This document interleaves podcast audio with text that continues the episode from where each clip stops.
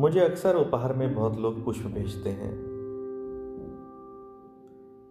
अलग अलग प्रकार के बहुत सुंदर फूल, विभिन्न रंग। और जब मैं उनको रोज देखता हूँ तो मुझे देखते देखते एक करुणा का भाव आता है। क्योंकि जिस प्रकार जब पुष्प नया होता है, उसका एक अलग सौंदर्य होता है। उसकी भीनी भीनी सुगंध होती है, जो हमारे आसपास के पूरे वातावरण को सुगंधित करती है। पर जैसे जैसे समय बीतता है, और वो पुष्प इतना पक जाता है कि बस डाल से गिरने को होता है, और फिर एक क्षण ऐसा आता है। कि वो फूल गिर जाता है। देखते देखते मेरे मन में यह भाव आया कि इस पुष्प में कितना गहरा संदेश छुपा है।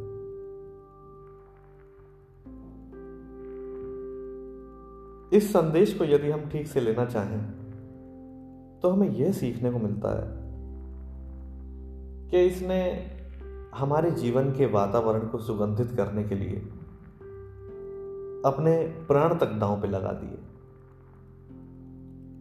जब तक रहा, महकता रहा, सुगंध बिखेरता रहा, आँखों को सुकून देता रहा, पर्यावरण को प्रसन्न करता रहा और जाता जाता भी वो चरणों में गिर गया। वो ज़मीन पर गिर गया। जीवन का दर्शन यदि हम अपने आसपास की वस्तुओं से सीख पाए तो हमारा पूरा जीवन इतना सौंदर्यपूर्ण हो सकता है, जिसकी हम कल्पना भी नहीं कर सकते। क्योंकि हम भी तो पुष्प की भांति हैं। हम भी तो जब जन्म लेते हैं। तो जैसे एक बालक, बहुत कोमल, जब हम किसी शिशु को देखते हैं तो पहला विचार जो हमारे मन में आता है, वह आता है कि यह बालक कितना सौम्य है, कितना कोमल है। इतना कोमल कि जब हम उसको स्पर्श भी करते हैं तो हम बहुत सावधानी के साथ उसको स्पर्श करते हैं कि कहीं इस बालक को हमारे सख्त हाथों की वजह से कोई चोट न लग जाए। कहीं हम इसको कसकर ना पकड़ लें। ऐसा शिशु जब जीवन में आता है और धीरे धीरे जब वो बड़ा होता है, जब वो समझदार होता है, जब वो दीन दुनिया से वाकिफ होता है, तब वह भी अपना पूरा जीवन औरों के लिए जीता है, अपने परिवार के लिए जीता है, अपने माता पिता अपने पुत्रों के लिए जो भी उसके सगे संबंधी हैं, उन सब के लिए जीता है। और उनके जीवन में भी खुशियाँ फैलाता है। और फिर एक क्षण आता है, जब वो अपने पूरे जीवन को विराम कह देता है। और फिर वो इस जन्म से मृत्यु को उपलब्ध होता है। पुष्प वह भी है जो सिर्फ़ एक पेड़ पर लगा है। वो भी खूबसूरत पुष्प है। परंतु वह जंगल में है और एक पुष्प वह है जो एक मंदिर के आँगन में लगा है। उस मंदिर के परिसर का वह सौंदर्य बढ़ाता है और अंत में जब वह पुष्प पूर्ण रूप से तैयार हो जाता है, तब वह ईश्वर के चरणों में चढ़ जाता है। यह बहुत बड़ा प्रश्न है कि हमारा जीवन कैसा हो। एक जीवन वह है जो सिर्फ़ हम अपने लिए जिए।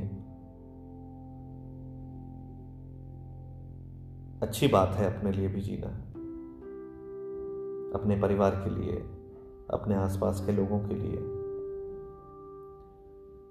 पर वह जीवन पूर्ण जीवन नहीं है। कुछ तो कमी रह जाती है उस जीवन में। और एक जीवन है दूसरा। वो इस प्रकार है कि जैसे मंदिर प्रांगण में लगा हुआ एक सुंदर पुष्प। या यूँ कहें कि एक ऐसा पुष्प जो जिस प्रांगण में लगा है, उसके आसपास का जो वातावरण है, वही मंदिर हो गया है। जिस क्षण हमारा जीवन भी इस प्रकार होता है कि हम जहाँ पर हैं, हमारे आसपास के लोग, हमारे वातावरण और जितने भी हमारे इर्द गिर्द रहने वाले लोग हैं, जब हम उनके जीवन में एक सुगंध बनकर प्रकट होते हैं। जब हम उनके जीवन में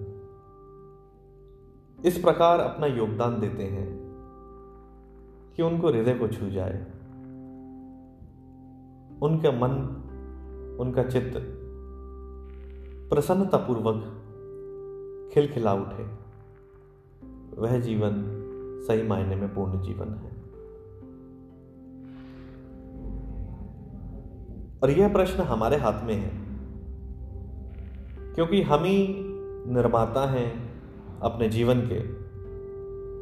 और इस सृष्टि में यदि हम कुछ अच्छा करना चाहें, कुछ ऐसा करना चाहें जिससे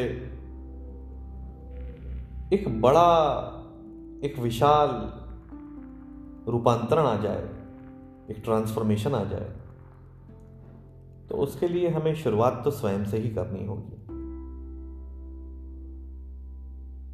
और जब हम पूर्ण जीवन के साथ साथ एक अच्छी सूझबूझ, एक समझदारी और उस समझदारी के साथ सावधानी, जब इन तीनों चीज़ों के मिश्रण के साथ हम एक सही जीवन जीते हैं,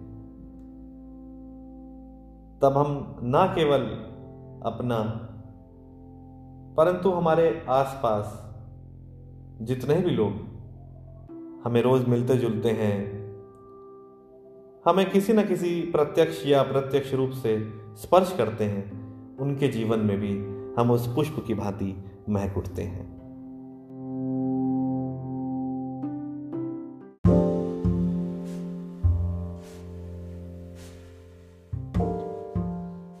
इंसान ठीक से जी नहीं रहा है। और जो कहता है कि मैं जी रहा हूँ, वह कहाँ जी रहा है? वह तो बस बीत रहा है। उस गुजरे हुए समय की तरह जो लौटकर फिर कभी वापस नहीं आता। तुम बच्चे थे, तुम बड़े हुए, प्रौढ़ हुए। धीरे धीरे तुम्हारे जीवन की सारी जितनी भी सुंदर दिखने वाली वस्तुएँ थी, वह सब चली गई। और जब तुम बूढ़े हुए तो तुमने पाया कि जीवन में कुछ पाया ही नहीं। केवल और केवल खोया ही खोया। और उसके बावजूद भी जब इंसान मरण शैया पर रहता है, तब भी वह इतने दुख में रहता है कि उसको लगता है कि मैंने ये जीवन व्यर्थ कर दिया। अजब सी कश्मकश है रोज जीने रोज मरने में। मुकम्मल ज़िंदगी तो है, मगर पूरी से कुछ कम है। ज़िंदगी क्या है? एक आपाधापी है, एक भागदौड़ है। और इस खींचातानी में, इस आंतरिक संघर्ष में, मनुष्य पूर्ण रूप से बीत जाता है। और एक क्षण आता है जहाँ पर आकर उसको लगता है कि काश मेरे पास कुछ समय और होता। काश मेरे पास थोड़ा और समय होता तो मैं इस जीवन को और गहराई से जान पाता। पर यह एक धोखा है ये एक भ्रम है। जब तुम जीवन को अब तक ना जान पाए तो अब क्या जान पाओगे? ये तो सुअवसर तुम्हारे हाथ लगा है।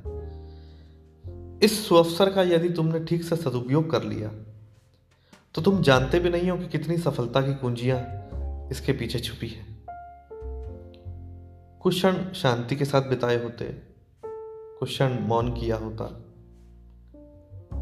तब थोड़ी समझ पैदा होती कि मेरा जीवन क्या है। अन्यथा ये जीवन तो इस प्रकार है जैसे पानी में स्वयं अपना प्रतिबिंब देखना। एक जल के सरोवर में यदि तुम अपना प्रतिबिंब देखो तो वो दिखाई तो पड़ता है कि बहुत असली है, परंतु होता ठीक इसके विपरीत है। वह दिखाई तो बहुत आश्चर्यजनक लगता है, बहुत आकर्षण लगता है। और लगता है कि यही सही मायने में मैं हूँ। पर वह तो एक जल पर उभरा हुआ एक प्रतिबिंब है, एक तुम्हारी परछाई है। ऐसे ही जो जीवन को सत्य माने बैठे हैं, अपने आप को जो सत्य माने बैठे हैं, वह बहुत बड़ी भूल में है। इस भूल से निकलने की बहुत आवश्यकता है। क्योंकि यदि जीवन में कुछ नया पाना है, जीवन में एक नई समझ पैदा करनी है तो पुरानी जो स्मृतियाँ धूमिल हो चुकी हैं, उनको तो मिटाना होगा। पुरानी जो यादें हैं, एक अपने होने का जो एक भ्रम है उस भ्रम को नष्ट करना होगा, उस भ्रम को तोड़ना होगा।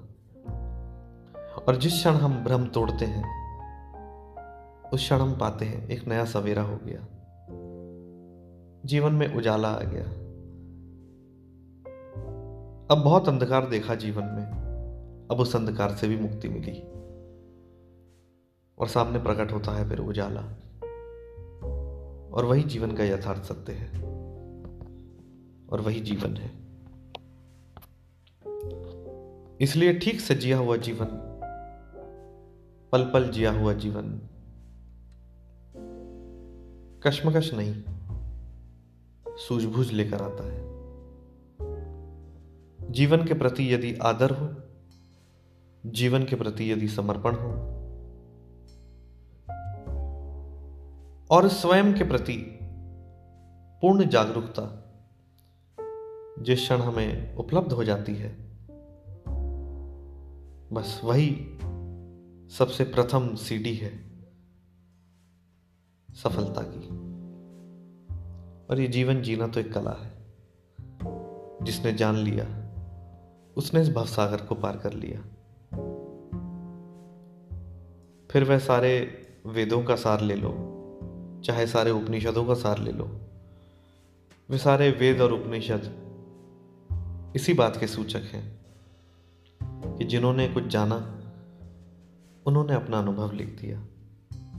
अब उस अनुभव को पढ़कर भी यदि कुछ जीवन में रूपांतरण आ जाए तो ऐसे सदग्रंथों का धन्यवाद दे देना और जीवन को जान लेना, इसे पहचान लेना।